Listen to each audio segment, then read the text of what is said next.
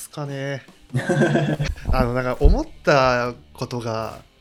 ちょっと実現が難しくて。やっぱコード難しいっすね。そういうなんかあのなんて言うんだろう。レコーディングってなんか専用の機材とかがないと厳しいんですかね。さっき2台 MacBook 使ってるって言ったんですけどはい。届いた新しく届いた MacBook Pro あのここで眠ってるんですよね。えなんで？なんかまあ机のスペースがちょっと足りなかったっていうのではいはいはいはい。でならまあもともと持ってた13インチ MacBook Pro と13インチ MacBook Air で、まあ、配信配信収録をできないかなと考えた結果、まあ、今回の収録ではこの16インチ新型の16インチ MacBook Pro はちょっと。ちょっと置いておくという、はい、感じで。え普段は使ってみえるんですか？と、まあ、いつだったかな？金曜日。先週の金曜日なんで3月11日に届いてはい。えー、12、13、14今日もか。この3日間あのがっつり使ってますね。いいな。僕あのなんかバグが発生して返品したんですよ、あそうなんですか。もうなんかちょっとかすごい良かったんですよ。14インチの MacBook Pro 僕も触ってめっちゃええやんこれを持って使ってたら。あのなんかロックナンバーがなんか入な何回入力しても反映しないっていう変なバグが発生しちゃって。初期化すればいいんですけど、えでもなんか買ってちょっとこれケチついちゃったなって思って。ちょっと返品をしてしまったっていうですね。非常に。そうです。なんであのもともと僕あの Windows のパソコン買おうか悩んでて。うん。でも結局やっぱ信者なんで Apple 製品ので MacBook Pro 買ったんですけどこれ Mac 変えあ Windows 変えっていうことなんだなと思って今あの Windows をちょっと探してるっていう感じです。はい。なるほど。まあそんな感じでそんな感じで。いい感じにオープニングトークできたかなって思うんで。収録自体が久しぶりで。あのーそうなんですね。はい、原稿をそのオープニングトーク終わった後の原稿をどこに置いたかなみたいな探す作業からいろいろ始まってるっていうので、えーっとこのバックサイド FM は様々な人と好きなことを喋るポッドキャストです。配信は Spotify や Apple Podcast などでお聞きいただけます。ながらで聞いていただければ幸いです。ということでえ第9回目のゲストは林さんです。よろしくお願いします。よろしくお願いします。ちなみに、えーこの第9回が、えー最終回。あそうだったんですね。ということに、えーしようかなって思っていて、えー10回目からあのリニューアルしてやっていこうかなと思ってます。そんな最後の優秀の美を飾る場に呼んでいただきましてありがとうございます。まあ、またこのリニューアルした後もあの林さんをお呼びできれたらできればなと思っているのいやもうぜひぜひお願いします。何卒でで今回あの何を話していこうかなと思った時にはい。あの先日アップルイベントがあったり、まあ、MacBook Pro 話とか、まあ、あとは気になるガジェット話とあと最近個人的にはあまり触れれてないんですけど、まあ、やっぱりアニメ話とかも、まあ、できればいいかなとか思っています。お願いします。本当にあの良かったですね。でも今回のアップルイベントも。よ,、まあ、よかったというと変な言い方かもしれないけどある意味期待期待というかまあちょっとあの MacBook Pro が出るなんか13インチがリニューアルするかもみたいなのもあったんですけど結局今回は Mac mini のあの Mac Studio でしたっけ？新しいやつ。そうです、マックスタジオ。でもなんかすごいやつ出てきましたね。なんか。あの M1 ウルトラっていう。あのえ合体フュージョンフュージョンですね。フュージョンさせることでスペックを上げるっていう。もうもうもう。なんかすごいですよね。あれをなんかただ合わせただけですけど、あれをあんだけドヤ顔でやっぱ言えるプレゼンってすごい楽しそうだなって思って。まあ、今、えっと、Zoom に使ってるのが M1 チップの MacBook Air でで買ったのが M1MaxMacBook Pro で。で、まあ、発表会の蓋を。あそうです。ね MAX で買いました。で発表会の蓋開けてみたらその M1MAX をつなげました。二つ合わせた。いそういう感じで来るかっていうや、そうなんですよね。でも、あの、あれと一緒に出たじゃないですか、あの、スタジオディスプレイ。出ましたねで、今回その、あれを買うならあれかなって思ったんですけど、あれ調べれば調べるほど、その、Apple 製品にしか使えないので、Windows だったりとかにつなげないんですよね。なので、そうで、あと、あんだけのスペックだと、さすがにそもそも、マシン側のスペックも、今の僕の2019年の僕 MacBook Pro なんですよ。で、あの、ちょっと、これじゃあなっていうのもあって、結局今回 iPhone SE を買おうかなって思って、今注文したんですけど、ちょっとこれも悩んでます。なんかもうちょっと待ったら、多分一括一円になるんじゃないかなっていうのがあって。あ最近話題の本当にあの iPhone 今12がすごい一括で1円で話題になってるんですけどね。さっきスタジオディスプレイの話が出て思ったんですけどあのスタジオディスプレイに A13 バイオニックが載ってるっていう載ってますね。で自分 iPhone10S 使ってて、10S なんですね。はい、確かこいつのチップ iPhone じゃあ A12 バイオニックなんですよそうですね。10S だと A12 ですね。あのモニターよりも性能が低いチップを積んでる iPhone っていうなむしろモニターに A13 バイオニックが載ってるんだっていうことに驚いたっていう感じですねあ今、確かに、まあ、モニターの方でも処理することって多い多いのかな？そんなにあるんかなって気がしまあ、映像処理とかそういう系なんですかね？なんか、ああいうズームとかの。多分使われるならそこでしょうねまあその確かに 10S とかって、ちょっと結構僕、不遇な端末、これ不不遇って言って本当申し訳ないですけど、あのタイミング的に iPhone10 ですごい値上がりして、その勢いのまますごい値上がりして、結構高か高い印象が強かったんですよ、その時うん 10S とかって。で、次の11から結構ちょっと抑えめのモデル、抑えめになったんで、なかなかちょっとそう高い、高い、高かったなっていうイメージが自分の中で。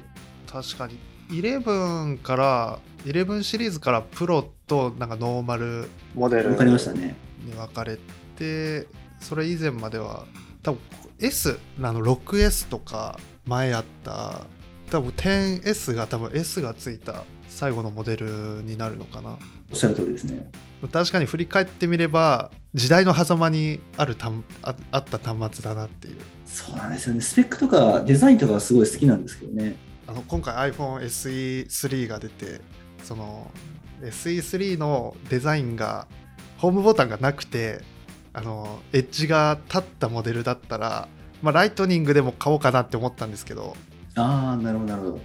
あのホームボタンがあるモデルだったのでちょっと今回見送ろうかなっていう感じでなるほど。じゃあ、しばらく、ジュニアさん、あれですか、まだあの新あの30とかが出ても、まだちょっと購入は控え検討されてる感じです？まだ使えるかなみたいな。まあ、正直使える使えないで言ったら本当怪しいラインになってきててっていうところでただまあ言うなんか自分が持っている今のデバイスの中で優先度ってそこまで iPhone 高くなかったんですよ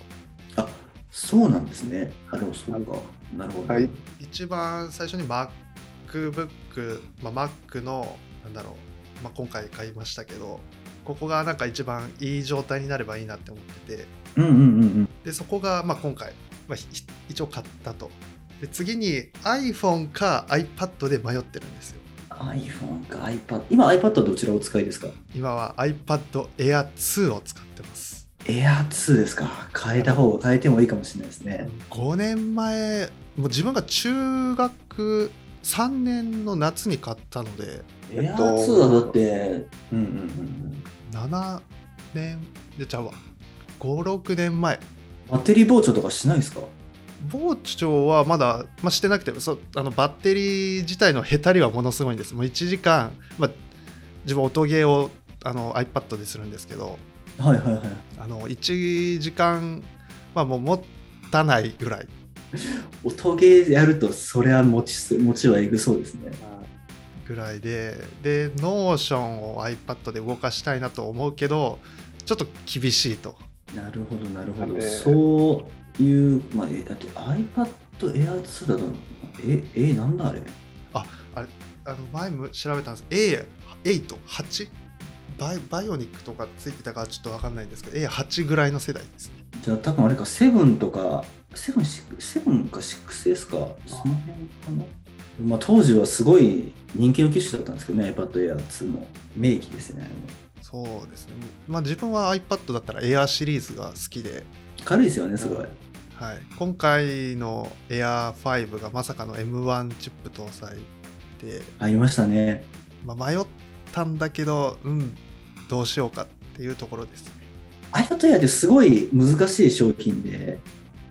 戦略的にあの価格が設定されてるなって思うんですよ。やっぱり64ギガはすごくコストパフォーマンスが良くて、ただやっぱりあのいろいろ動画とか詰め込んで使おうと思うと、やっぱり2頃に行きますと。で、2頃に行くと、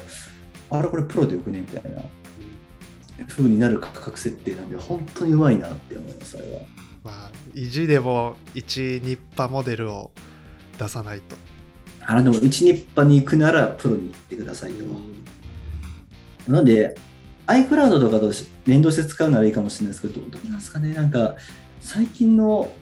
ああいうな端末、やっぱ結構なんだかんだ、やっぱ容量あった方がいいよねっていう感じは、なんかデータとかの大きさがどんどん上がってきてるんで、ゲームとかされるのはなおさらそうかもしれないですね。うん iPad 64ギガなら iPad Air 一択になるかもしれないけどうんはい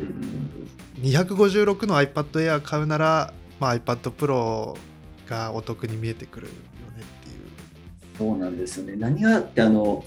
なんかあの、すごいいろんな機能を、その、あの、エアーにつけてはいるんですけど、すごい大事なプロモーションテクノロジーとかの 120Hz のプロとか、あそこはちゃんとプロにしかないんやっていう、ああそこがいやらいやらしいというか、やっぱうまいですよね。そうですプロモーション自分が持ってる端末の中でプロモーションテクノロジー搭載したのが今回の MacBook Pro が初めてでそうだ。どうです？やあの僕もあの仕事から検証とか自分でして動画で見返したりもするんですけど正直やっぱり結構差はあるなと思ってて。あなんかこのどうですみか感じます？差は。この3日間使ってみてなんか対こあ違うなと感じる場面は少ないんですけどなんだろう、うんうんうんそのデスクトップを切り替えたりとかうんうんうんうんうん動画の書き出しの画面をピッと押してなんか出てくるメニューが出てくるのがああなるほどなるほど。まあこれは M1 チップの M1MAX の性能なのがちょっと怪しいところですけどこの今まで使ってきた PC の中ではなんかか体感であなんかこれ触って明らかに違うなと感じる場面はありますね。やっぱスペック上げるといいっすよね。世界が変わるというか特にパソコン触る時間長い方であれば多少高くてももうかいいパソコン買っちゃった方がいいんじゃないって思いますよね。うん、そうですね。自分が一番最初に買ったえ MacBook Pro が2019年の MacBook Pro ああじゃあ同じですね僕と、はい多分。でインテル Core i5 のえー i5 やったんですね。はい。ちなみにあのプロセッサーは何をお使いですか？あの僕はあれです。コア i7 に確かちょっと待ってくださいね。僕今見見見ますね。出てこんのか？あいや僕も5だ。であの僕すごいちょっとミスったなと思ってて Core i5 のメモリを16ギガに上げたんですよ。はい。ただストレージを128のままにしちゃって。あ。あのそうなんですよ。これこれが一番このストレージがえらい少ないのとあのもうバタまだバタフライキーボードなのでやっぱなんかなんなんなんか打鍵感がちょっとなんかおかしくなってきててあこの量ー壊れる壊れるんじゃねえかって思っててそれもあって早く買いたいんですよね。もうなんで今はもうこのマジックキーボードでやってるんですけど。黒いマジックキーボード。一応これちょっと買っちゃいました。かっこいいですもんねそれ。そうなんですよ。で、あと、どうしてもあの数字数字キーが欲しかったんで、数字キー付きの長いやつにして、なんだかんだやっぱり、そう、なんで、A- AGD、SSD か、なんかつないでやれなくはないんですけど、いや、でもなんか、買いたいけど、今、でも、逆に僕ちょっと優先順位が、パソコンよりも、あの、結構 iPad とか、iPad を自分の多分今後のやっていきたいことには使っていくだろうなって思ってて、ちょっともう Mac は据え置きにして、もう iPad をもうプロの12.9インチが次出たら、それに行こうかなっていうふうに思ってますね。確かに iPad Pro あのこれは iPad のリークというかなんか不確定な情報なんですけど今後の iPad Pro の進化は画面がでかくなっていくみたいなあの話を見てその話によると15インチの iPad Pro が出るんじゃないかみたいなでかいな。でかいな。もう、あれですね、もうもうあの、ああいうペンタブとかと同じになってきそうですねあ。そこまでいくと。確かに。で12.9でも結構多分でかい触ったことないんであれですけど多分でかいと思うんですかいもう、でかいですね。ほぼ MacBook13 インチとほぼ同じサイズなんでさらにそこにマジックキーボードとかをつけると、重さ的にはもう MacBook より重たいぐらいですよね。確かあ iPad、ま、MacBook Air が131.3キロで iPad Pro とキーボード合わせたら多分もうそれ1.67とか。そうそうそうそう。あの結構重くなるので、あ難しいんですよね。ただ iPad はあの、なんて言うんだろう。僕は iPad ってもう買って手放してを繰り返してるんですーよ。おなんか買って最初はすごい使うんですけど、ある日、これもなくていいかなって思って手放しちゃうんですけど、また結局新型出たら買うっていうのを繰り返してて、なんか、やっぱり良くも悪くも中途半端なんですよね、製品として。それが魅力でもあるんですけど。ーただ、あの、自分も今後あのインスタのフィード投稿とかそういうのの素材を作ろうと思ってて、うんそれだとちょっと iPad の方がやりやすいなっていうのを感じてるので、ちょっと今後 iPad にこだわっていこうかなっていう。まあ、今で今ではまあスマホでいろいろ動画を作ったりとか写真加工したりとか編集したりみたいなできるけどやっぱスマホだと画面ちっちゃいなっていうところで iPad だとはかどるっていうはかどりますよね。動画編集だと、まあ、それこそ YouTube とかに上げるような長い動画だと多分パソコンの方がいいと思うんですけど、今流行りのそのショート動画、短尺だったら結構 iPad でもできるのかなっていうのは感じますよね。うんあのむしろあの短尺の動画をあの、まあ、自分は短尺の動画をファイナルカットで編集するんですけどおお、すあのプレミアであのショート動画を編集するのはむしろ非効率ぐらいまであるなって思ってて。そうなんですね。まあなんか自分が使ってきた歴が、まあ、少しだけファイナルカットの方が長いっていうのもあるかもしれないんですけど。えなんかまあプレミアだとやりにくいなっていうのが正直ありますね。えそれぞれやっぱ向き不向きがあるんでしょうね。今のショート動画の流行りもすごいですもんね。なんか、みんなショート動画になっちゃって。まあショート動画、まあ、なんか自分で TikTok とかでショート動画作る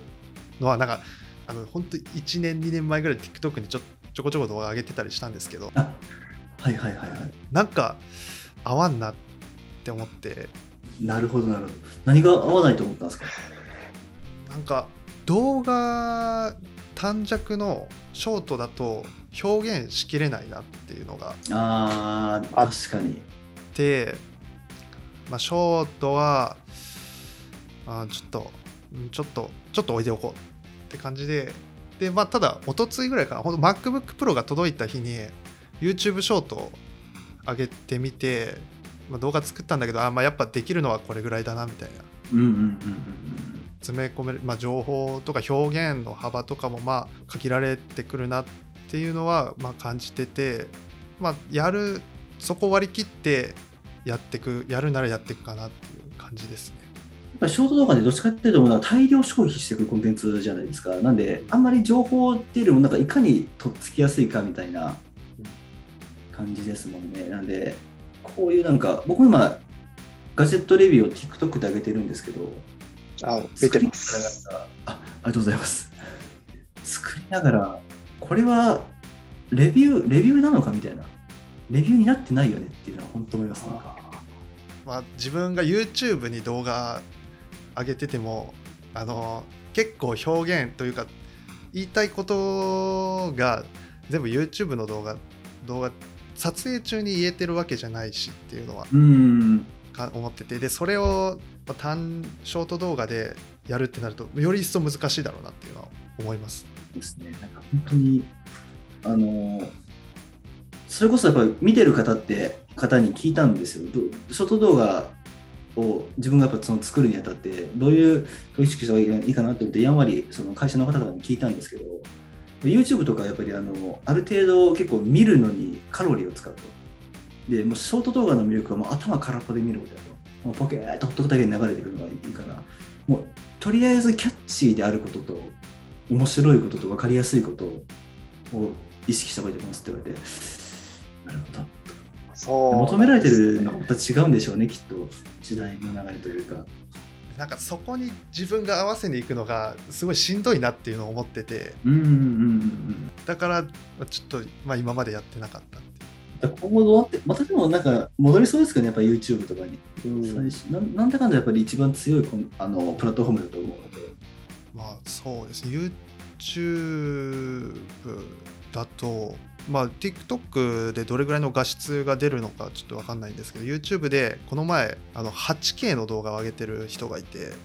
8K とかすごいですね。だから歯車表現できるモの、ニターがあるのかって。いうそう歯車のボタンが 2160p よりも上があったんで。まあ多分それ 8K 見るにはそれ予想のあのモニターとモニターというかディスプレイが必要なんですけどあ 8K をアップして、まあ、YouTube がそれを認識することはできるんだっていうのは。こう思うと本当にどんどんどんどんそのやっぱ表現のレベルって上がってきてるじゃないですか。そういう表現できる。でそれが 8K とかになるともうどうなんですかね。なんか実際実際の世界よりも鮮明というかうん本当にあのいずれマジで SAO みたいな世界になっていくんでしょうねこれ。うんそう。それこそメタバースというかまあ Facebook の社名が変わってからあのバーチャルの世界が結構注目されてて、まあ、これ、まあバーチャル来るだろうなっていうのは思いますね。やっぱりあのだんだんやっぱ SF の世界に近づいてますよね。だってあの HTC とかもともとスマホのメーカーでしたけど、今確かバイバイでしたっけ？なんかあのそういうメタバースの AR、VR か？VR の機器今やがメインになってますし、まあ、どんどんどんどんその今の DX っていうんですかなんかそういうどん、まあ、ある意味コロナのとかもあってだいぶそういうのって環境が変わってきたと思うのでマジでいずれアインクラッドに行くんでしょうね僕たちは。僕僕僕僕がちょっと生きてる間に行くかわかんないですけど。まあ技術イノベーションが起こってくれたら割と10年20年ぐらいでバーチャルの世界で思うがままに動けるようになるみたいな。マトリックスの世界ですよねそのことができるようになったらまあ夢が広がるなとは思いますね。夢は広がるんですけどもその時に自分がついていけてるのかっていうのが不安でしょうがないんですよ僕もやっぱりそうするとジュンさんでまだお若いというかすやっぱこれからどんどんどんどんいろんなものにキャッチアップされていくと思うんですけどですかねこの時代についていけるのかっていうのをちょっとワクワクしながらもちょっと戦々恐々としてるという感じですね新しいなんだろう新しいというかなんか最近自分はまあ Windows PC というかまあ自作 PC Windows の PC が1個欲しいなっていうのがあって、ああなるほどはい、あの MacBook はまあ MacBook で一通りなんか知識もなんとなく分かるし、まあ、メリットデメリットも一応知ってるつもりではあるので。うんうんうんうん。次は Windows ちょっと行きたいなっていうのが。あいいですね。で Windows についてなんかちょっとちょっとずつかじっていくにつれてあの今度はあの Apple の M1 チップの凄さがなんか改めて身に染みて分かってくるみたいな新しい発見があったりとか。うん。あって、まあ、なんか面白いな他をと。他を知ることでですね。なるほど。なるほどあのそれこそあの Mac スタディスタジオに積まれた M1 ウルトラとなんだろう RTX3090 なんちゃらかんちゃらの GPU のうん。性能とあの電力効率のグラフ見てうんうん。やっぱり M1 チップの電力効率凄まじいなっていうのを改めて知ったりとか。なんかあれですよね。やっぱりそのなんか全然2つとも同じ GPU でありながら結局表現するものが違うんで比較 Mac のやつってすごい性能が高いのにそれこそ今 GPU とかってやっぱりそれこそゲームだったりだとかに使うことも多いと思うんですけど、まあ、そのゲームにやっぱ対応してないというのはもったいないなって思いますよね Mac が。まあそうですねゲーミング Mac ななんかそういうアプリとかの互換性がどうしてもまああの難しいなとは思うんですけど。まあ、D 開発者側がまあ Windows 向けにガンガンガンガン今まで作ってきたノウハウがまあ Windows 側に溜まっててそれがまあ Mac に転用されるのかえ Apple が合わせにいくのか。まあ、アップルはすることはないでしょうね。結ない。局、ブートキャンプとかも今 CPU が全然違うからできなくなっちゃったし、どうなっていくんですかね、でも、このスペック、ああれだけのスペックができたあると、まあ昔の Mac Pro とかって、まあクリエイター向けのパソコンとして需要あったと思うんですけど、今でやっぱ、だいぶその時と思うと、まあ、まあ、Apple 製品ってあの普及一般化したと思うので、あのおしゃれな筐体でゲームやれたら上がるよねってなりますよね、きっと。この前の Mac Studio が Mac Pro の2.7倍とかの性能があるらしくてこれなんか本当一昔前に Mac の製品を高い性能を積んで高い価格で買った人たち涙目なんじゃないかみたいなことを思いながらいやーそうなんですよね。まあ、それこそ、もう昔のパソコンでもまあもっと100万とかすごい高かった時期とかも、初期のパソコンそんなもんなんであれだと思うんですけど、なんか技術革新って怖いですよね。当時、当時の価値が今だとなんかものすごいローコストで表現できてしまうというか、それこそ M1 チップが2020年の秋に出て自分が MacBook Pro を買ったのが2020年の年明けとか2019年代だったんではいはいはいはい。もう1年早くこの M1 チップが出てきてくれていたらこの MacBook Pro を買わなくても済んだのにっていういやーそう。まあ、うまいですよね、アップルも。なんだかんだ消費者に買わせるというか。そこが僕も結局、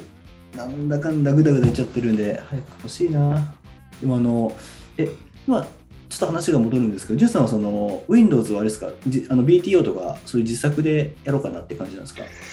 まあ自作はちょっと難しいなハードルが高いなって思ってるんでなんかあらかじめ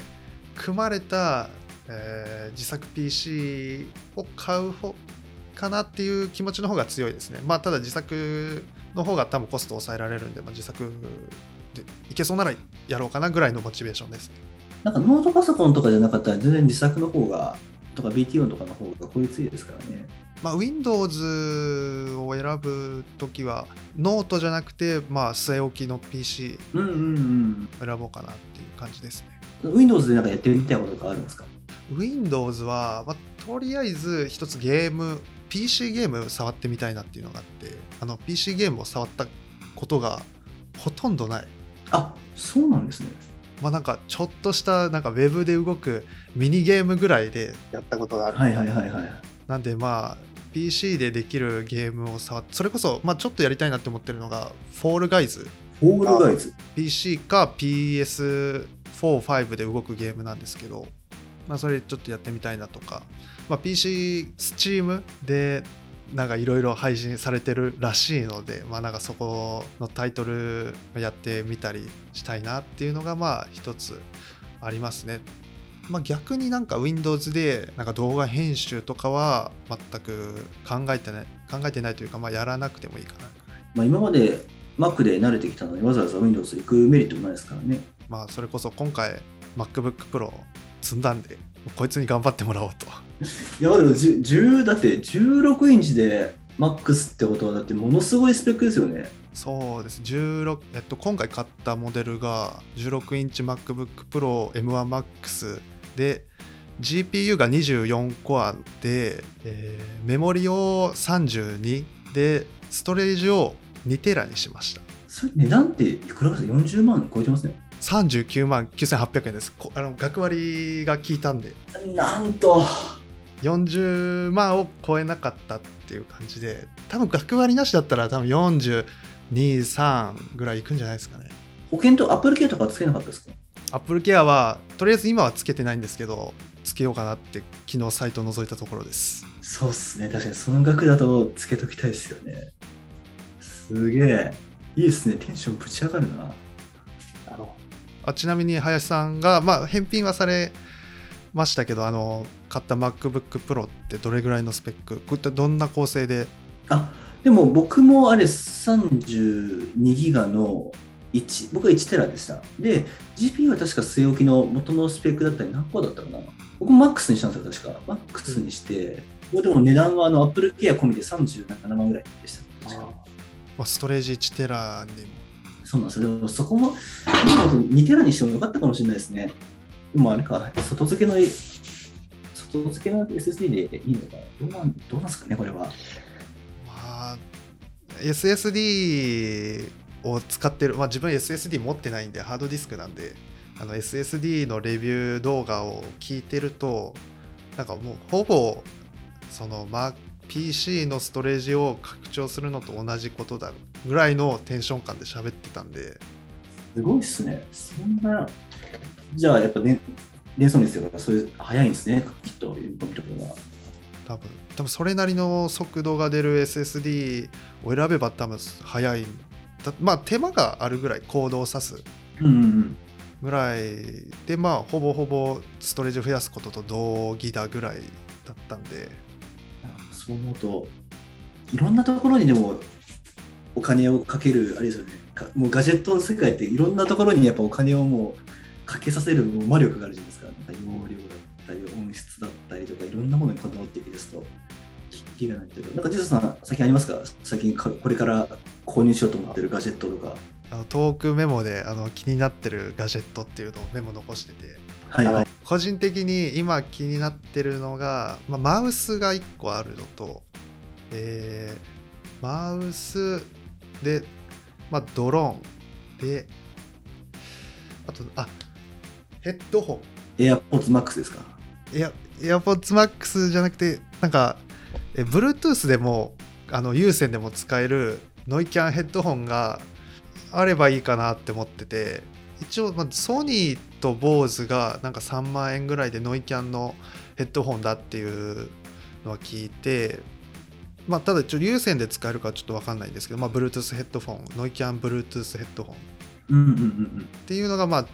気になってるというか、まあ、ノイキャンのヘッドホンが1個欲しいかなって思ってますうん。ゲームとかそういうのはなおさら欲しいですよね。そうですねまあなんかブルあの動画編集するときにあの Bluetooth のイヤホンじゃできないからあの、あ有線でもつながるっていうのが個人的に大事でかつまあ Bluetooth でも使えたら便利だよねっていうど。確かに外でもし使おうと思ったらいけないですもんね。なんか、あウォーキングとかでも使えたでしょうし、まあ、AirPods っていいかもしれないですけど、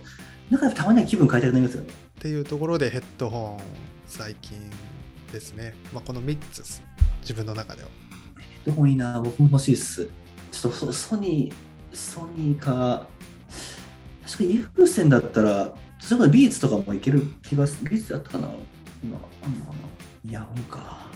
えヘッドホンか。おでもオーディオ界隈ももう沼ですよね。キリがないというか。オーディオは本当ちょっとこだわり出すとそれこそ動画のマイクから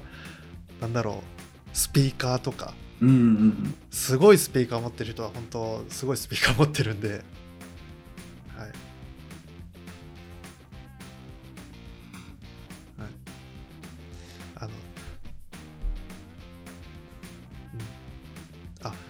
それで言うと自分あんまり目が良くないんであ、そうなんですね。はい、めちゃめちゃ視力悪いんであのあの MacBook Pro のす XDR ディスプレイ綺麗になった XDR ディスプレイとあの MacBook Air とか Pro のディスプレイ比べてもそんなに違い分かんないんですよ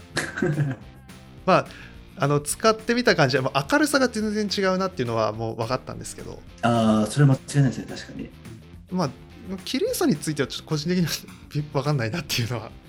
ありますね XDR もそうなんですよね。なんか、いや、綺麗なんですよ。綺麗なんですけど、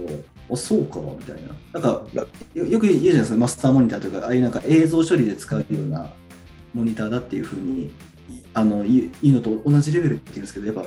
あ、さようでございますかというか、あんまわかんないんで、僕も結構、僕も目悪いんですよ、実は。MacBook に関してはなんか元からディスプレイ綺麗だよねっていうのがありますねああ、まあ、それは間違いないですね。確かになんだかんだ、2019年のモデルでも十分綺麗ですからね。仕事のパソコン、業務用パソコンの古いやつと比べると、運命の差というか、あやっぱ Mac って綺麗だなって思いますよ、いいっすね。ガジェットの話って、なんかガジェットの話してると一生一生終わりますね。なんかそうですねああのちなみに林さんがあの気になってるガジェットとか今後のガジェット的なものがあれば実は僕も本当にあの今悩んでて僕あの今ガジェットとはちょっとずれるかもしれないですけど自分の生活を生活改善をするガジェットって結構興味着目が強くて、より生産性が上がるみたいな路線で結構考えてるんですよ。なんで、それこそでもあの、マウスだ、マウスでトラックパッドがまた欲しいなって、あのアップルの新しく出た。で、あとはモニターと、あとは、なんか、なんか、欲しいものがあってキリがないんですけど、あの、サブディスプレイが今欲しいです。ちっちゃい、あの、なんか、あれですか、なんか、あの、モバイルモモニターみたいな。買ったんですよ、はい実は。あの、みんなで、これ買ったんですけど、はい。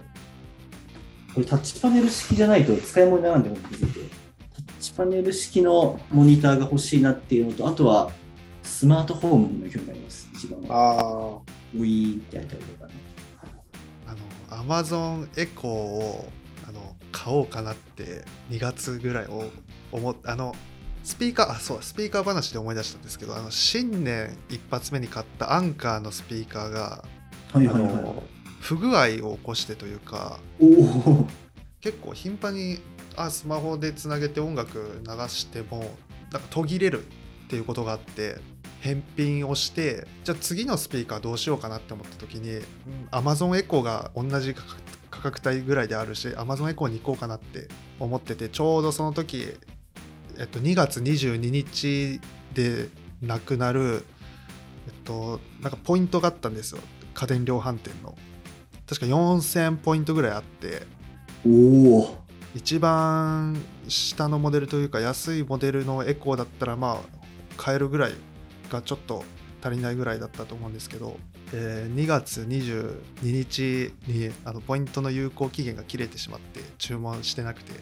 Amazon エコーを買うタイミング逃したっていう、これはですね、ちょっともういずれ実費で買うときは来るかもしれないです。まあ、そうですね。Amazon のなんかセールぐらいでエコー買うかなっていう。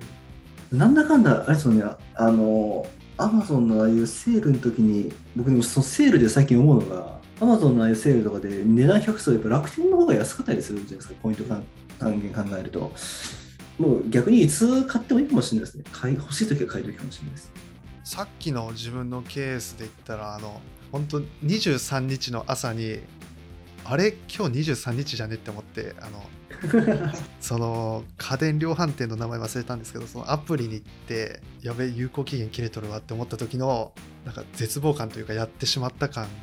何もせずに消えましたもんね。いや、実際損はしてないんですけど、なんかもったいない気持ちになるんですよ。そう確かその注文画面を見た時に Amazon エコーが届くのが34週間あとで結構かかるんですね。なんかこれどうしようかなって本当思ってたら気づいたら過ぎちゃってたみたいなこ感じなんで、まあ、ただそのスマートフォンあの iPhone10S のスピーカーもまあ結構ええんちゃうみたいな感じで聞いてて思ってるんであの家にいる時は、まあ、iPhone から音楽流してますね iPhone のスピーカーはいいですからね、音質。なんか改め改めてあのスピーカー手放してから 10S の音聞いても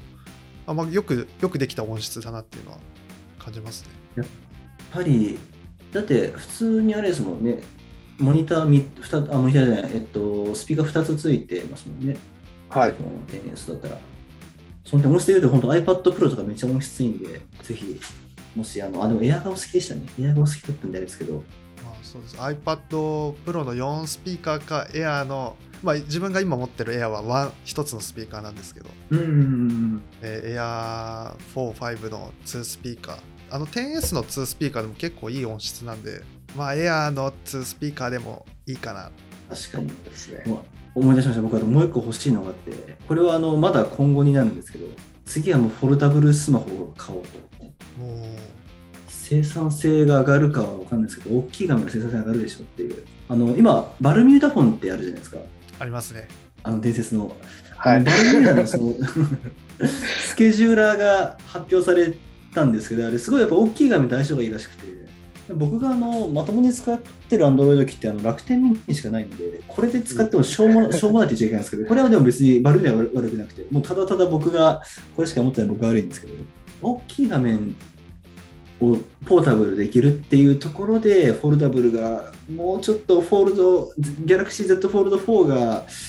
もうちょっと安かったらいいなっていう願望です。折りたたみ、まあ、それババルミューダフォンはあれあれって今買えるんですか？あ、あの、復活しました。一時期なんか、あの、販売中止しましたけど、でも今、はい。シムフ、あの、あれって販路がソフトバンクとバルミューダの直営店があるんですけど、直営店の方だと値値下がりして7万ぐらいになったらしくて、えまあ、7万だったらまあ、好きな人だったら買ってもいいんちゃうかなとは。確かに7万だったらうん確かにあれ確かはんあの発表当初は10万いくらかぐらいでしたもんねあれ、でも、あれ僕4万ぐらいだったら買ってもいいかなって思ってはいるんですけど、買っても使わないんですよね、120%。うんあれをメイン機に使うのは、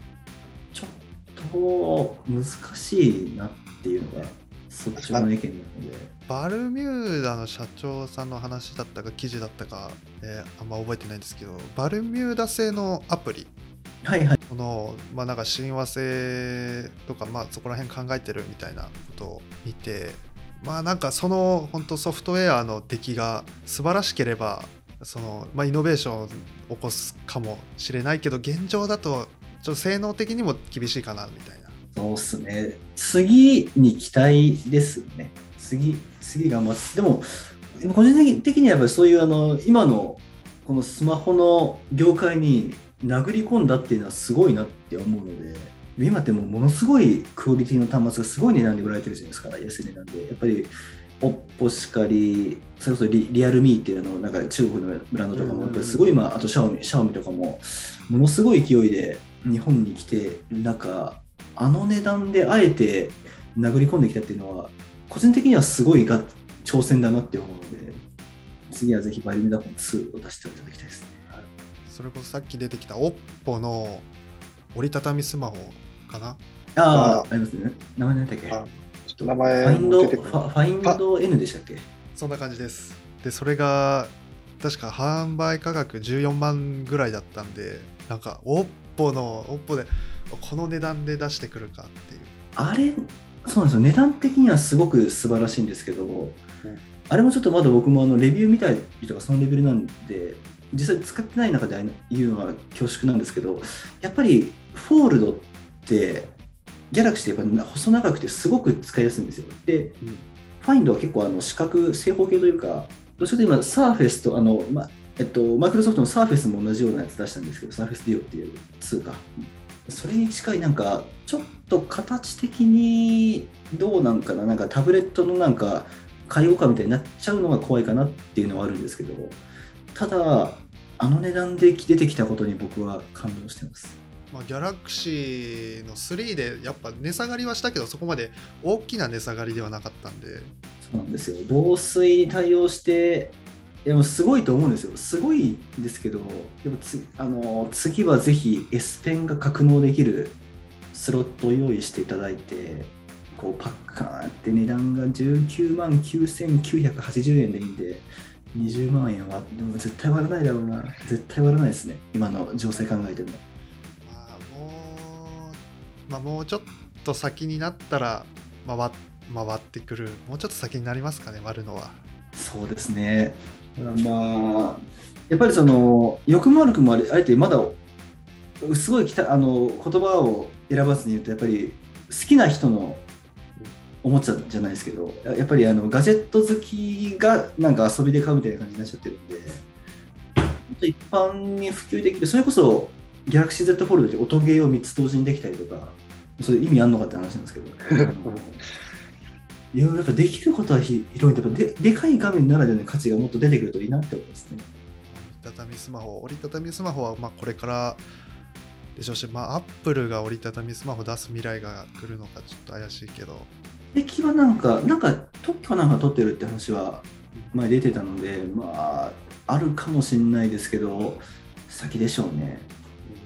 まあ iPad は iPad で強いしなっていうのがうん、うん。iPad と競競合しちゃうといいいけないですよね。うん iPad く取ってくのはまあ Apple 的にもちょっと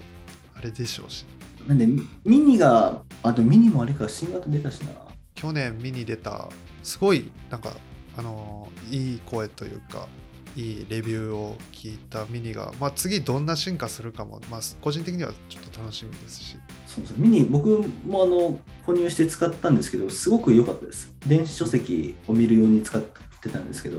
あのサイズがやっぱりですね、やっぱり。ただ、電子書籍を見るためだけにあれを買うっていうのも、ちょっとなかなか気は引けるもんではないではあるんですけど、いい端末でした、すごい。まあ、確かにスマホで電子書籍は、まあ、なんか見れんことはないけどちょっときついそうっすね、今、今プロマックスなんですけど、やっぱり、ね、あのんでかくて見やすいんですよ。ただ、やっぱりこれでも、これでもって感じですね。これでも見る上では、もっと大きい画面の方がいいなって思う時が多いので、これやっぱ電池持ちがいいとか、そういうところの魅力が強いですね、プロマックス。あ電池持ちだとあの iPad の電池持ちをあの Air が発表されてみたんですけど大体みんな10時間ぐらいらしくてああ、そうなんですね。知らんかった。はい iPad Air も iPad Pro も10時間らしくてもっと持つイメージだったけど、そうなんですね。まあなんか使い方によるのかどうかはちょっとあれだけどまあスマーまあ自分があの 10S を使ってるっていうのがあってこのバッテリー持ち問題うんまあ、正直、バッテリー持ちに関してはもう、10S だと、使われても結構3、4年経ちますか？そう3年ぐらい経つ気がします。電池だけ交換してもいいかもしれないですね。確かどうだろう。108ぐらい8以前ぐらいは確か5000円ぐらいの電池交換で10からかな 10S ぐらいかなかな。それぐらいから1万円ぐらいなんですよ。そうですね。で、1万払うならもう変えちゃってもいいかなっていう風になるのがあれですよね、今の率直な感じです。で、自分でバッテリー変えるのもちょっと 10S とか分解難しいだろうし、話のネタに分解するとはできもしれないですけど、ちょっと怖いですよ。しかも 10S って 10S と 10R が出た時に 10R の方がバッテリー持ち長くて 10S の方が、まあ、少しバッテリー持ちが悪いスマホなんでよりそうだ。より今のスマホのラインナップ、まあ、11以降のラインナップと比べるとバッテリー持ち悪く感じるよねっていう難しいですよね。やっぱ性能が高いっていうのは、ある意味バッテリー持ちが悪いっていうのを、まあ、車でいうとやっぱスポーツカー的な存在ですもんね。確かに。うん。これこそあのーなんだろうまあアップルの PC パソ Mac の性能がここ数数年でガンと上がってるのに対してうん。そのバッテリー持ちが長い良くなってますよね。よく持つっていうのがなんかすごい技術的にすごいなっていうのが思ってていや、本当に思います。iPhone もですけど、出るたびにやっぱ電池持ちが改善してるんで、やっぱりスマホって今もう技術的には頭打ちって結構言われてる中で、やっぱ電池持ちの改善ってすごく大事だなって、今後のその技術ブレイクスルーにおいても、やっぱりどんだけすごい技術できても、あの電池持ちが悪すぎて使い物にならないとかやっぱ意味がないんで、そういう意味でやっぱり今、アップル製品で電池持ち良くなる一方ですもんね。SE も電池持ち改善したっていう話ですし。あの Windows について調べていったら Windows のなパソコンは電力をすごい投下して性能を出すっていうのに対して Mac は少ない PC 少ない電力で高パフォーマンス出すしそれこそあの iPad Air が M1 チップを搭載して性能が上がったから充電持ちちょっと悪くなるんじゃない？みたいな印象があったんですけどそこも据え置きっていう感じでこの電力効率のなんだろ良さというか、まあ、全部やっぱ設計を一からやるっていうあれですよね。よくあの Apple Store に行くと必ずハードとソフトの統合性って言うんですけど、あの、ほんまやなって思いますよね。そこは確かに。まあ、そんな感じであの Apple Watch のバッテリーももうちょっと長くしてほしいっていうのはありますね。そうなんですよね。本当に。Apple Watch、僕もすごく気に入ってるんですけど、持ち2日持たないんですよね。もう、かろうじて2日、2日持てばいいかなみたいな感じですよね。自分はもう1日に絶対1回は充電するんで怖いですもんね。っていうかまあなんか基本、えーなんだろう夜前日のまあ充電が10%とかぐらいになった時に充電してで次の日のもうほんと夕方とか 夜とかにはなんかレ赤いところ20%以下ぐらいになってるんでなんか旅行先とか、まあ、どっか行くとかに対し時に絶対 Apple Watch の充電ケーブルはもう必須だなっていう感じでなんかあのー欲しい、ライトニングで充電してほしい、させてほしいですよね。もう、それはタイプ C でもいいから。独自のなんかああれなんで充電うんケーブルがあるでま、丸いやつですね。まあ、なんか使い方選べば2日持つとかっていう話は聞くんですけどあの筋トレする時に絶対あのワークアウトの伝統的筋力トレーニングをして筋トレしてるんで。もうそれ絶対にあれですね、使うやつですね。でもその時に多分、まあ、Apple Watch のせい Apple Watch の機能を使ってるし多分何し何にもしてない時よりも多分電力消費するでしょうしあの Apple Watch で音楽飛ばしたりするんであの筋トレしてる時なんかスマホをいちいち手伸ばすのめんどくさいしでも一番いい使い方ですよね。とかやったりしてるんでやっぱそういう時に電力使っていくんだろうなそうですね、今伺った機能は使うやつですね。でも、使いこなしてるってことですかね、それだけ Apple Watch を。ああそうですねなんか Apple Watch をつける人があ Siri が起動した Apple Watch を あのつける人がなんか自分は結構だ去年買って初めて Apple Watch をつけたんですけどああ、そうですよね、確か。はい。だからなんかよくよく街を見てみればあれ Apple Watch つけてる人こんなにいたんだって感じでで、なんかそこ、ね。そうでそこの中でなんかつけて時間を見るためだけにこれを使いたくないなみたいなうん。なんか Apple Watch を買ったからにはよ使いこなしてい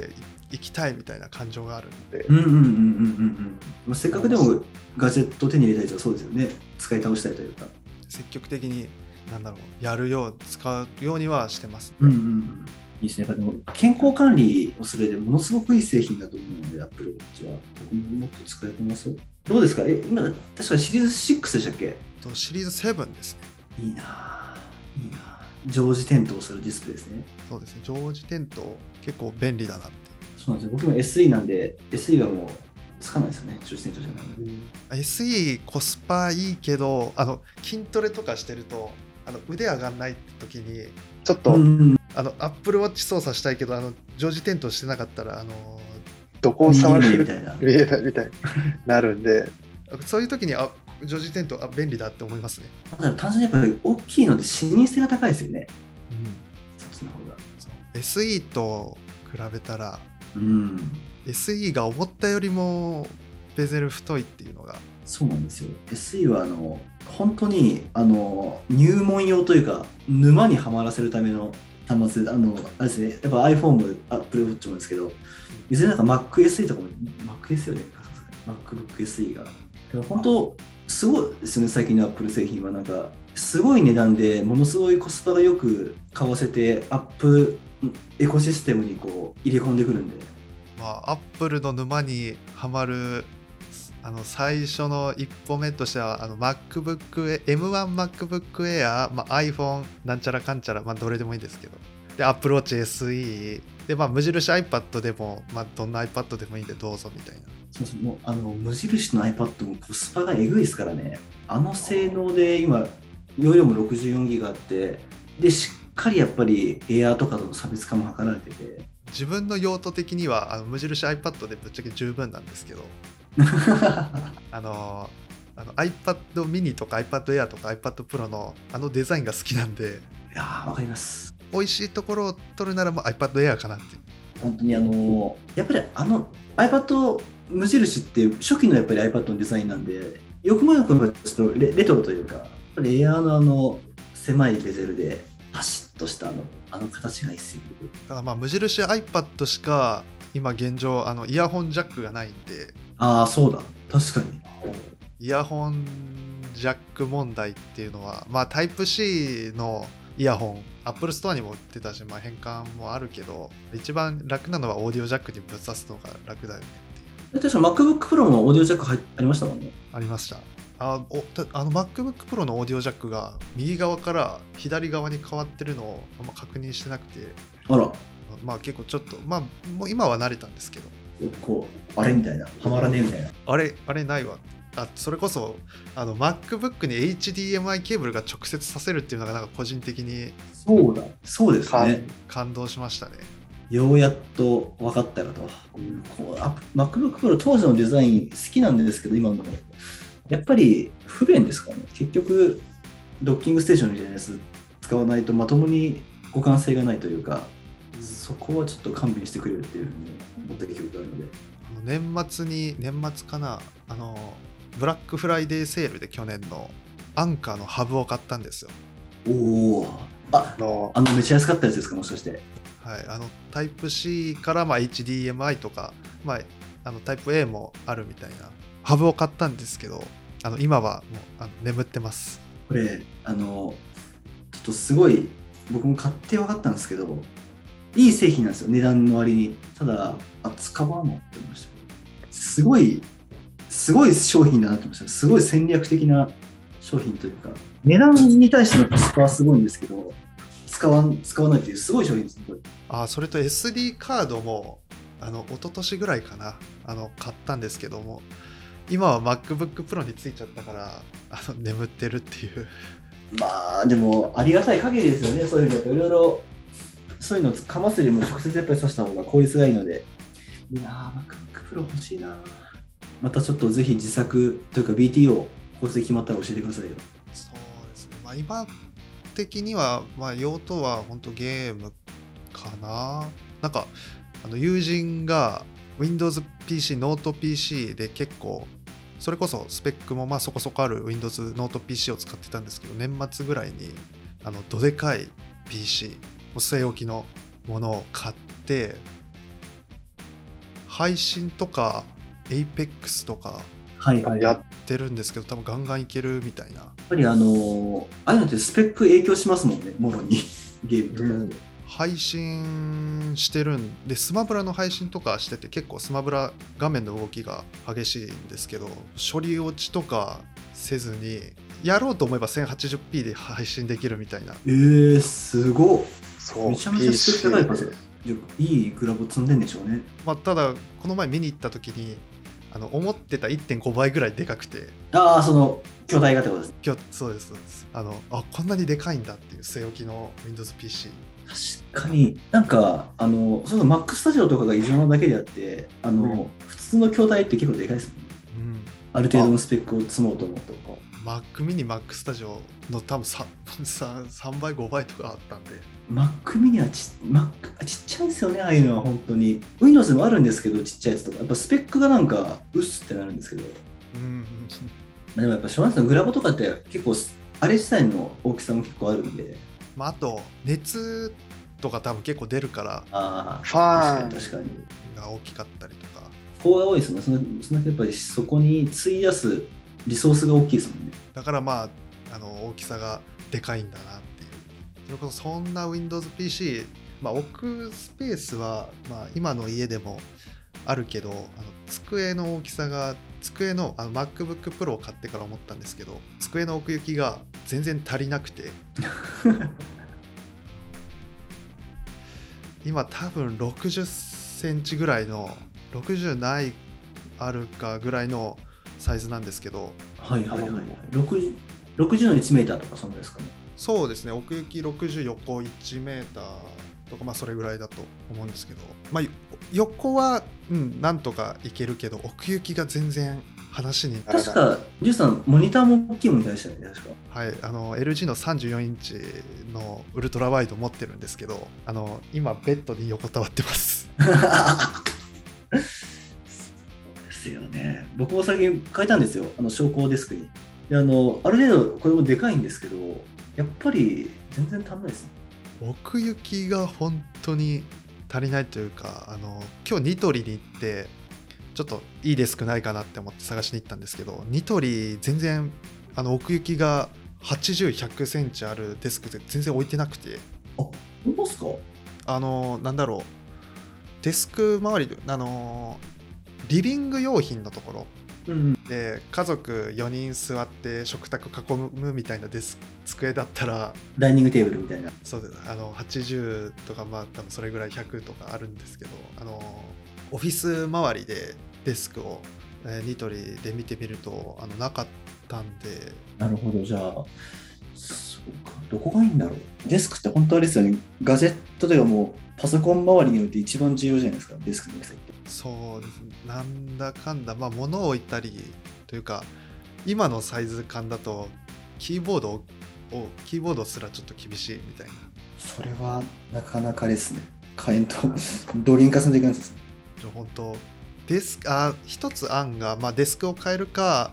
モニターをモニターアームにしてああ、確かに。モニターをまあ宙に浮かして机をちょっと出っ張り机をちょっとうん。出して、まあ、疑似的にちょっと奥行きを出すみたいな34インチだとモニター、ああ、でもあるか？ありますね、確かに。まあちょっと机も結構これ軽い素材というかそこまで重さがあるデス机じゃないんでそのモニターアームでやった時にちょっと重心が傾かないかとかっていう心配もあるんですけど、まあ、モニターアームかデスクを本当でかいのを買うかっていう感じで今じゃあ、そこの今、狭間で。でも一番楽しくないですか、そういうデスク環境を作るときって、なんかいろいろ考えれるじゃないですか。そうですね本当あの MacBook Pro が届くまでが一番楽しかったっていう届くと現実的ないろんな問題が出てきたっていう。届いて本当テンションも上がるしいいんだけど早く来てくれみたいないや、わかります、わかります。なんか、早く来てほしいけど、来ていただいたらいろいろ問題が、現実が出てくるっていう。それこそあの MacBook Pro が届くまでほんと2ヶ月以上待ったんでそんなかかったんですね。そうです1月9日に注文しておお。3月11に届いたんでちょうど2ヶ月ちょっととかやっぱこんだけ待つ製品って今までなかったんでひとしおですよね。ワクワクもひとしおというか。いいなぁ、そっか。僕も1ヶ月くらい待ったんですよ。まあ、ここだけのあの MacBook 話なんですけどあの M1MacBook Air からあの MacBook Pro M1Max MacBook Pro に乗り換えてはい。そこまで性能的な感動があるかと言われたら、まあ、ぶっちゃけそこまでないっていう、悲しい現実ですよね。でも確かにそうなんですよね。まあ、本当細かいとことかパワーとか M1Max 新しい MacBook Pro 使ってても感じるし圧倒的に Photoshop が安定したりとかあのアフターエフェクツのレンダリングが速いこれめっちゃ速い快適に動くとは感じるんですけどあの M1MacBook Air よりなんか M1MacBook Air って本当すごいマシンだったなっていうのを感じますね逆にですね。うん、そういうことか。やっぱりどうどうですか？もし今、両方を持った上で、もう一回また買い直すとしたら、どっち買い直します？多分ね、あの、性能的にはぶっちぎりじゃないですか。でもやっぱ値段とのそのコストパフォーマンスとかもあると思うんで。コスパとかまあいろいろ考えるとやっぱり M1MacBook Air に行くんじゃないですかなるほど。じゃあ、あくまでやっぱロマン、ロマンですよね。ロマンだとクリエイターとしてのあれですよね。クリエイターである以上、やっぱりその、普段使いのものってこだわりたいって絶対あるじゃないですか。編集しててなんか結構、ま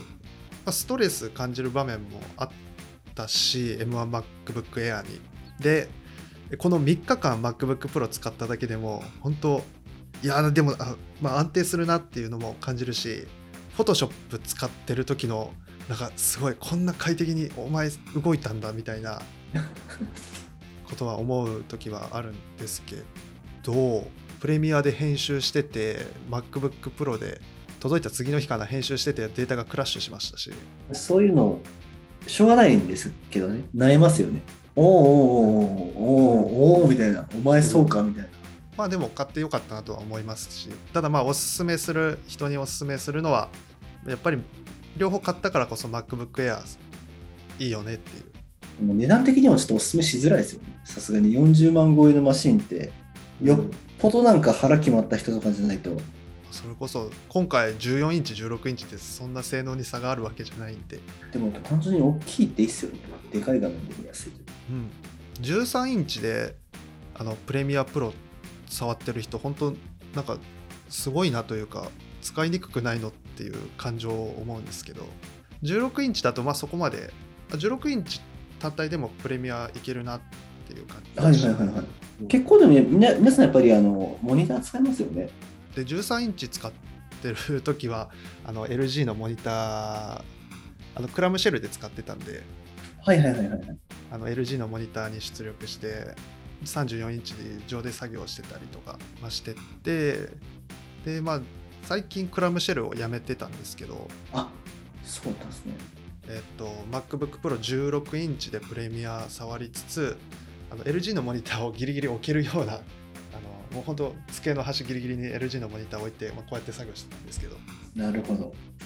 今でもそれは、あ今あれか、このこの撮影のためにつくあの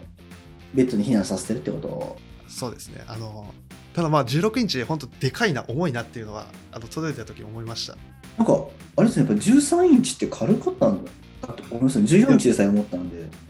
13インチの MacBook それこそ M1MacBook Air こんお前こんな軽くて薄かったんかっていう。MacBook Pro、まあ、確かに今回の Pro、ちょっと分厚いですもんね。そまあ分厚いですね。自分が好きなモデルがあの2019年 MacBook Pro の16インチが一番好きなんですけどああ、なるほど、なるほど。ただまあやっぱスペック性能を出すにはまあこんな感じになるこんなデザインかなっていう、うん。あと流行りもありますもんね、今の流行りというか。うん。そう僕あのあそう MacBook Pro のあのタッチバーがすごい好きだったんですよ、なんだかんだ。あの、うん。リストラされちゃったタッチバー。はいいらないよねって思います。好き好きだけど、好きだけどいらないよね。なんかあの Windows のノート PC がタッチバーを追加するみたいなえー、情報を見てあうこれままタッチバーやんって思って。まあ、いるんすかね？これ、これのおかげ、これよりもキーボードを打ちやすくしてくれた方がいいいいけどっていう、あのわかんないですね。Windows だったら相性いいかもしれないんで。なんか2019年の MacBook Pro と MacBook Air MacBook Pro はあのタッチバーあるんですけどあの MacBook Air はタッチバーないなくてああ、確かに。で使ってみた感じむしろない方がいいまであるみたいな音量の上げ下げとか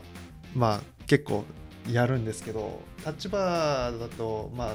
まあ最低でも2回とか3回押さないと、まあ、音量のちょ、まあ、音量の調整ができないっていうのがあったりとかそうなんですよね。そうなんですよね。なんか見た目が、見た目がかっこいいっていうのはありますけど、もう、そこなんですよね。見た目かっこいいだけなんですよね。それとあとまあキーボードのあのタイピングのしやすさやっぱバタフライとシザーの MacBook Air 圧倒的に MacBook Air の方がこれはもう完全に打ちやすいそうなんですよ。そうなんです僕も本当にもう、本当に、本当に一番嫌なのはそこなんですよ。もう本当に、ストレージよりも何よりもこれが一番嫌なんですよ。バタフライがまあまだ全然動くんでバタフライただまあ打っててすごい打ちにくいなとは思わないけどあの MacBook Air のキーボードすごい打ちやすいなとは思いますねそうですよ。やっぱ僕もあの、まあ、トラックパあの、マジックキーボードを使った後これ使うと、若干やっぱずずれるずれがあるというか、でもその代わり今はデザイン的にはすごいおしゃれなデザイン、あの薄くできるんでいいんですけど、ぜひ次はあれですね、故障とか打鍵感を改善したバタフライ2が出てほしいですね。次に今後に、今後に行きたいです。まあ MacBook Pro のあの筐体を個人的にはもう少し薄くしてくれた方がいやー、そうなんですよねそういう時にバタフライ式2が輝く場所があるかな、うんまあ、これ確かに訴訟問題とかにもなっちゃいましたもんね、一回、これ故障が多くて。まあやっぱタイピングするタイピングを多くする人はそれだけ故障のリスクがたす高まっちゃうんで確かにエンジニアの方とかこれ故障したら大変だろうな。まあ自分はそこまでタイピング多い方ではないと思うしあの最近はなんか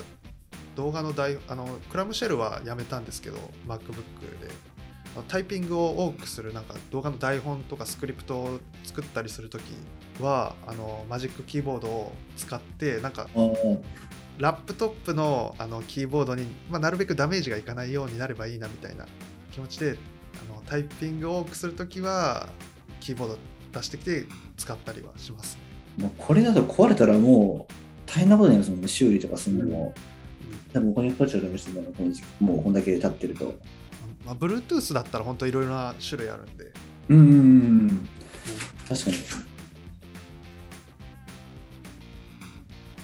今使ってるあの白いマジックキーボードのはいはいはい、はいま一時期メカニカルが気になった時はあるんですけどやっぱりこいつ打ちやすいなっていうのがあってそうなんですよ。メカニカルもいいんですけど、やっぱ薄いんですよね、これの魅力って。あの、キーキークロンっていうあのメカニカルキーボードがあって、一時期それ使ってたんですけど、あ、やっぱ普通の方がいいわって思って戻りました。うんマジックキーボードに。キーボードキーボードはすごい満足してるけどちょっとトラックパッドかまあ、今マウスマウスをちょっと欲しいなって思っててなんか動画編集されると絶対マウスのアイスでもトラックパッドより。あどうなんだろう、でも。なんか、まあ、自分の場合はなんだろう Mac で Mac 使い始めて23年とかずっとトラックパッド使ってきてむしろマウス触ってないんでえあのこのタイミングでマウス行くのは、まあ、ちょっと不安はあるんですけどマウス触っとくかっなんかきっかきっかけはあったんですか？なんかマウスを触ろうと思ったご理由みたいな。ああ、あの Bluetooth のトラックパッドがでかすぎて、あのー机に置けないっていう切実な問題だ。切実な問題だ。でもトラックホールのキーボード、あ、いいな、それ。めっちゃいいな。これ、まあ、でかいんですけど、まあ、今現状16インチ MacBook Pro を置いてでまあ机の余ってるスペースあの MacBook Pro を左端に置いて、えー右端にあのモニターを置いてえキーボードが厳しいまあ置けるけどちょっと厳しいかなっていう感じでそこに、まあ、このサイズのトラックパッドはまあ厳しいなっていうちょっといかついっすね。もうところピカピカになでりそうっすね。うんなるほど、机が、ああ、でもそうか、そういう空間的な制約もあるのか。ってなるとまあマウスだなって今なんだろう考えてるのが、まあ、マジックマウスかロジクールの一昨年ぐらいに出てた MX キーズ 4Mac っていう、はいはい、あ、それあるんですね。なんか 4Mac Mac 専用に作りましたみたいなマウスがあるんでまあなんかそれをそれにしようかなどうしようかなってところですねなるほど。え、ちょっと見ていいですか、僕もそれ。ロジクールの MX キーズ3かな ?3、4Mac。あ、本当出てきた。で、まあ、ロジクールって、まあ、そこそこ、そこそこっていうか、まあ、有名なあの企業なんで、ある程度の信頼をしてもいいのかなっていう。ああ、見たことあるかもしれないですけど。なんかキーボードもあるんですね。あそうですね、キーボードも。キーボードに関してはマジックキーボードが結構、まあ、今日も少し打ってみたんですけど、まあ、やっぱこいつの打ち心地いいなっていうのがあるんで。こっちとこいつを見あのマウスだけ変えようかなっていう。なんかマウスも結構あれじゃないですか、ここのタイプだと、あれですよね、えっと、これでも普通にただただこういう系の動か動かすやつですよね、これ。はい、そういうケース、ここになんかボールがついてるやつじゃないですね。スペース的には大丈夫なんですか？そこの動かすスペースを。まあどういう？の感度を最大にしてやっていけばいいかななんとか回るかなっていう感じで、まあ、回らなければ まあそそれこそ机でかくするっていう机でかくするのはでも、でも怖いですよね。でかくするとやっぱそのでかくした分いろいろまた置きたくなっちゃうっていう魔力もあるので。そうそれこそ前まではあの机で、えーっとスマホの充電地位充電パッド置いて充電してたんですけどもう今は棚に棚に移して、えー棚で充電するっていう方に変えてますねスペースって限りありありますからね。なかなか本当に僕も今、すごい、なんかそれこそこの横がなんか、すごいぐちゃぐちゃしてるんで、こうんの辺もちょっと整理しないと。充電スペースというかなんか、まあ、自分はなんか電源取るところをとりあえず1箇所にまとめてうん。っていう感じでやってるんですけどその電源を取ってる棚の裏はコードがすごいみたいな配線っておしゃれにしたいんですけど、おしゃれにしすぎると使いづらいじゃないですか。こうんのバランスですよね。おしゃれと実用性のバランスというか。それこそ今の自分はあの LG のモニターがベッドで横たわってるぐらいあのあの安定してないんでそのむしろ配線が隠れてたらなんか臨機応変に対応できないみたいなこともあるんでああ、なるほど。そういうことか。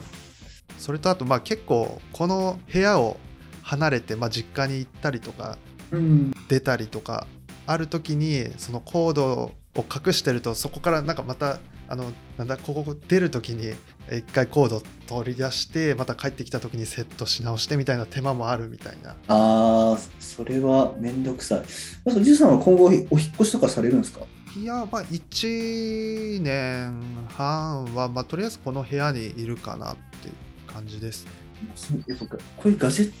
ト系のものが多いと大変ですよね、引っ越しとかうん移動したりする時って。一回1年前ぐらいかなもう1年1年ちょっと前ぐらいに引っ越しを1回したんですけどあそうなんですね。のその時はまだそこまでそうモニターとか買ってなかったしあのまあこまごましたものがちょっとあるぐらいでなんとかなったんですけど今引っ越しするってなるとどうしようかっていう感じですねここまで持っていくのかね、どっか一部捨てるのか、でも捨てるのもったいないし、まあ、うまあ、売れるか、ガジェットの最悪。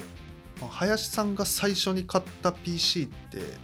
僕、あの、親が買っ友達から、本当僕が高中学校の頃にもらった、なんか、スケルトンのうんよくわからん Windows です。なんか、それで、あのーゲームやってました。やったりとか。でも正直僕全然やっぱその当時ってまだパソコンって結構アンダーグラウンドなもので、本当あのまだ2チャンネルができて数年とかだったんですよ。へなんで途中何してやがってんの2チャンネルやってましたねゲームやってあー2チャンネルやってみて。本当にあの、そうです、2チャンと当時あの VIP 版ってやつがあって、あのブーンとかやるおっていうあのアスキャートキャラクターがいるんですけど、そのキャラクターたちが出てきたようなスレッドでなんか書き込んでました。本当典型的なオタクオタクです。なんか、まあ、そこら辺の時代、まあ、自分は生きてたけどあなんか触ってこなかったからなんかそのそうでしょうね。その当時のなんか話とかなんかまあ秋葉原でハレハレ愉快がを踊ってたっていう動画がこの前ツイッターで回ってきてしたね、ありましたね。こんな時代があったんだっていうそうなんですよ。とそれこそその VIP っていうところのオフ会オフ会のイベントがあって、それこそそういうハリハリ愉快を踊ったとか、あとなんか、あの、ネギマっていうアニメがあって、そのなんか、歌だったかなななんなんかその歌、なんか歌とか、なんかそういろいろなんか、その2ちゃん初のカルチャーって結構あって、となんかそのでもあたりから、やっぱオタクというか、こういうその、二次元コンテンツがだいぶ一般化していったなっていうのを感じますね。本当初期の初期で、僕が中学校の時はもうオタクって人権ないんですよ。本当あいつ気持ち悪いぞみたいな、キモいぞみたいな感じで、結構やっぱり本当になんかボロンクされたんで、今なんか今今でもイケメン、イケメンとかもしてアニアニメ見るじゃないですか、リア充が。すげえ時代になったなって。その初期になんか触れてたかったなっていう気持ちがああ、なるほど、なるほど。ででなんか自分の友人が、まあ、どためなんですけど、はいはいはい。なんだろう。まあニコ動に馴染んでたりとかニコその、ああ、なるほど。自分が知らない時代のニコ動を知ってたりとかそれこそ軽音、まあ、リアルタイムでかは分かんない慶応を古くから知ってて軽音だと本当、もう今でも12、3年前、本当、2010年ですもんね、あれ確か、ギリギリ。2010だったかな。ぐらいからなんかそういう、まあ、そういうコンテンツというかまあなんか知見があって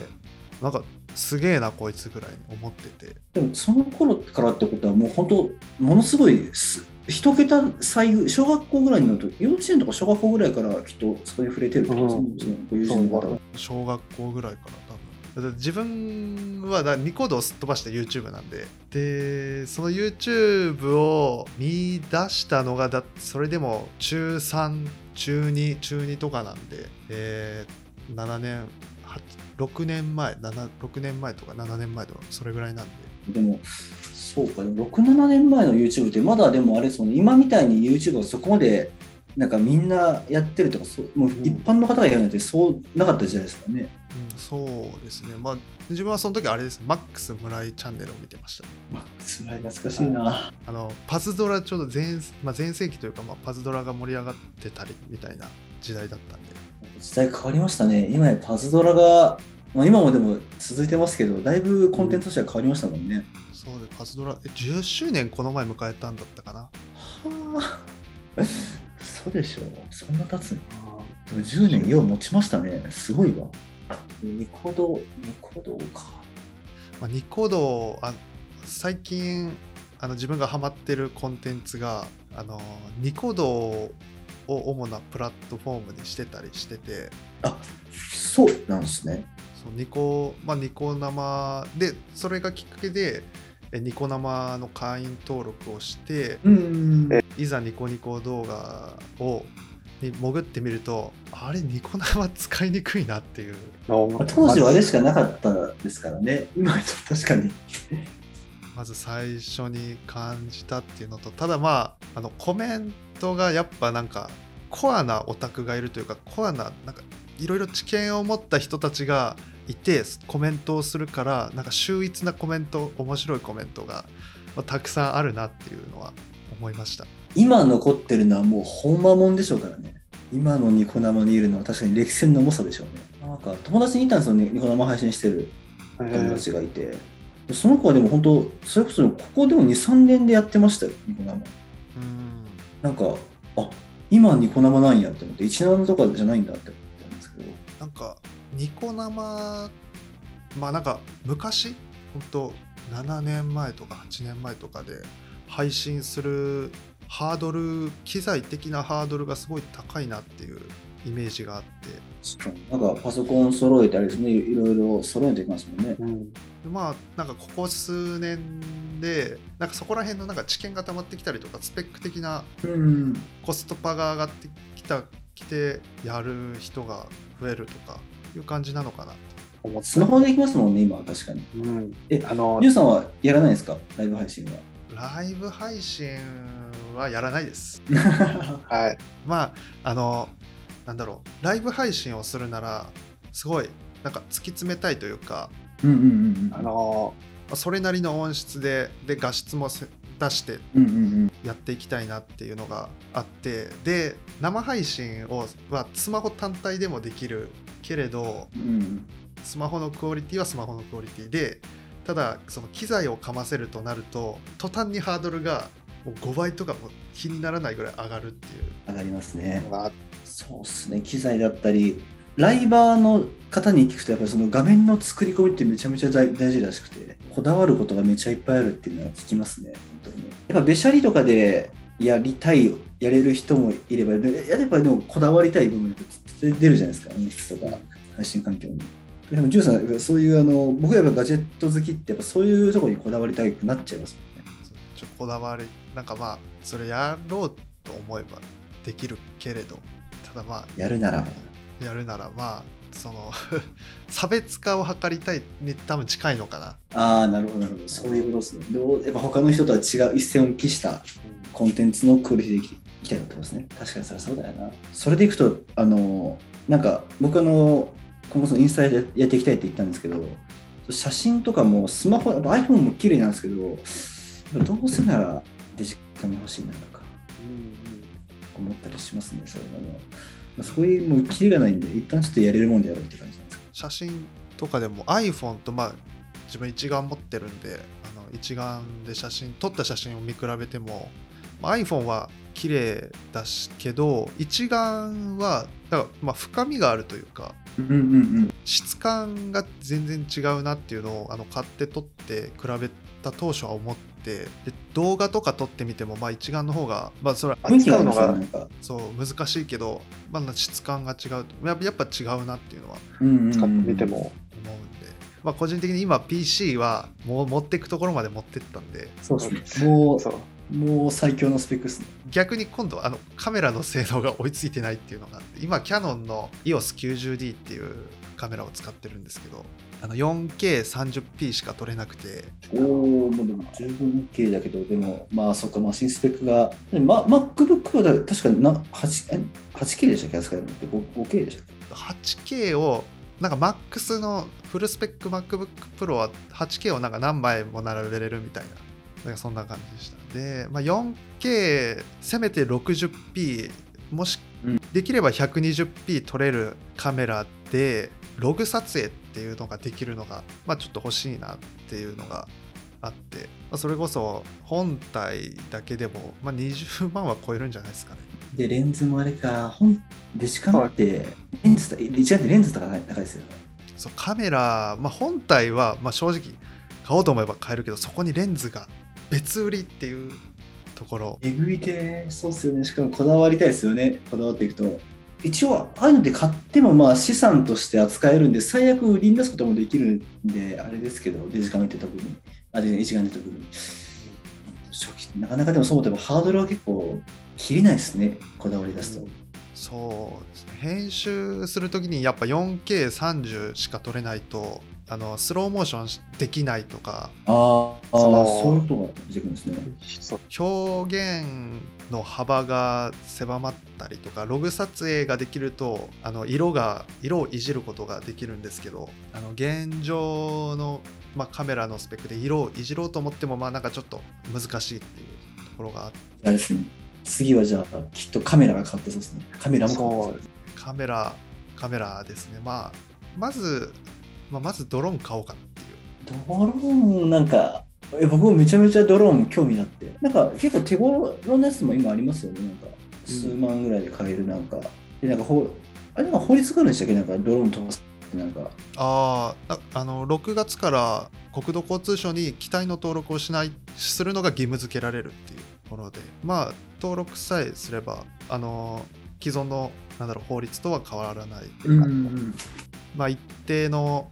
あの縛りはあるけれどっていうところです、うんうんうんうんドローンかえドローンでなんかあれですか？撮影したいとそうです。撮影したいっていうのがあって、まあ、今までも空撮をしてきたことはあるんですけどあそうなんですね。レンタルドローンで今までやってあたんで。あなるほどなるほど。ただまあなんかあ今日天気いいし飛ばしたいなとか今日の夕日超綺麗だなっていう時にうん。飛ばそうと思っても手元にないっていうのがちょっとああなるほど。もどかしいと。でまあそれまあ今まで3回レンタルしてきて3回2回かな？23回ぐらいレンタルしてきて、うんまあまあこれ以上なんかレンタルするの繰り返すぐらいだったらまあ1個ドローン持っといてもいいだろうっていう。えドローンっていくらぐらいの相場なんですか？その価格帯が結構ピンキリなイメージがあって。と、まあ、DJI のドローンがまあ有名なんですけど、まあ、DJI Mavic Mini が一番安くてえ3万から4万ぐらい。あそんなにできるんですね。でただまあ Mavic Mini だとえ 4K 撮影ができなくて、まあ、2K までだったかな。っていうのがあってで、まあ、次に安いのが Mavic Mini 2が 4K 撮影もできて 4K30p で撮影できるっていうカメラ。ドローンで、えーまあ、機体単体で、まあ、5万6万ぐらいでなんか撮,、うん、なんか撮影もあれですけどなんかこういう操作するのなんかこうへラジコン的な楽しさもあるんですよ。ああそうですね。ドローン。あのラジコンあのラジコンヘリコプターを飛ばしたことがないんですけど、あの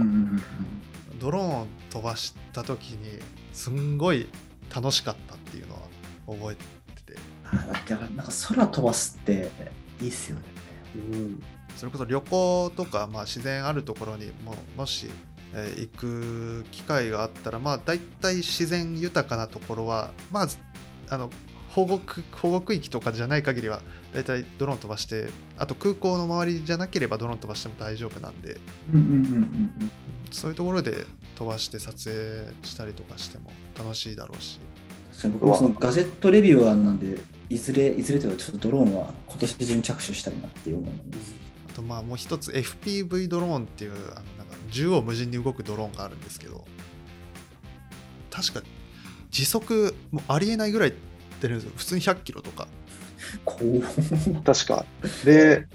そのヘッドセットを装着してはいはいはあの、多分どんな景色が見えてるかは操作したことないんでわからないんですけど多分ドローンが動いてるところが多分リアルタイムに来ていえー、めっちゃかっこいい。っていうドローンがあってで2.4ギガなんか帯域5ギガの帯域と2.4ギガの帯域があって5ギガのやつをうん。あの操作するには免許が必要なんですけどうんあの DJI の FPV を使う場合2.4ギガの帯域であれば、えードローンなんだろう申請する必要はあるけど国土交通省に申請する必要はあるけど免許がなくても撮影できるぐらい。そうみたいな感じで。外体。今見るおお今見る意外にでも安い安いというか14万ぐらいなんで意外にですね、そうやす、まあ、安いというか。なんか夢がありますね。全然手手手に手が届く範囲というかなんかべらぼうな値段ではないというか、はあ。でも圧倒的に映像の表現の幅が広がるっていう。確かに確かに。そうっすよね。Vlog をする上でやっぱなんか空撮があるだけでなんかこクオリティが全然違うじゃないですかなんか。まあ、そう空撮簡単に映えちゃうんでね。空飛んどるやんみたいになりますね。うん。でまあなんか今まで撮ってきた空撮のショット、まあ、もちろんハードディスクに保存してあるんだけどそのレンタルでやってきたレンタルでその日そんな長く使ってきたわけじゃないんでそのカメラの設定とかあいまいちだなみたいなああ、なるほど。まあ、そこのちょっとノウハウというか、まだうん。もっとさ詰めれるってことですね。うん見返したら思うところとかはあるんであ惜しいなとか思ったりはうんうんうんうん。するんで、ドローンドローン飛ばすのまあ楽しいんでね、なんか、ジュンさんが多分買ってそう、なんか、近々。まあ、今年のなんか夏までに買って夏とか、夏そうですね。な一番映える時期ですよね。飛ばしたいなとかあとあと自分の友人間の中でなんかアウトドアブームなのかちょっと分かんないですけどまあ、アウトドア、が流行ってたりとかだからもうはアウトドアに対してあのモチベーションが高いはいはいはいはい。高かったりとかまあしその社会人になったあの友人たちはあの車を買ったりしてて、まあ、その車を追い取りしても楽しいというか面白い絵が撮れるだろうなっていうありがとうございます。なんか僕もちょっと、いや、ドローンに対するモチベーションが上がりました。僕はキリがない。なんかもう欲しいものがありすぎて、キリがないですね。我々の。そうですねうまいところとまあ折り合いつけてつけて、そうですね。とりあえず、あの、破産しない程度に楽しんでいきたいですね、お互い。すみません、なんかもうめちゃめちゃ話しちゃった。めちゃめちゃ話してしまいましたいつも、いつもですね。まあでもなんかほとんど話したいことはもうバッと話したっていうそうっすね。とりあえず僕も伺いたいことや、なんか自分のパッションの話させていただいたんで、またあれですね、ちょっと次は実際にどう買ってどんな感じにな、どんな感じだったかっていうのをまたレビューしてやりたいですね。そうです、まあ、今回このポッドキャストあの第9回あの一応最終回と最初に言いましたけどあのー10回からあのリニューアルしてやるんで、はい。そのリニューアルした後もあのぜひあのお呼びできたらなと思っておりますもちろんぜひよろしくお願いします。いつでも参加させてください。あの締めの文章があの久しぶりなせいでどっかに行ってしまいました この、いいですね。このゆるゆ緩やかな感じですね。うん、このアットホームな感じが。どっか行っちゃったんですけどあの林さんの Twitter と TikTok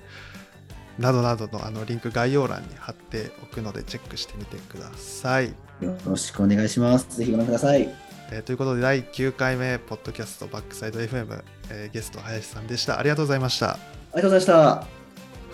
た。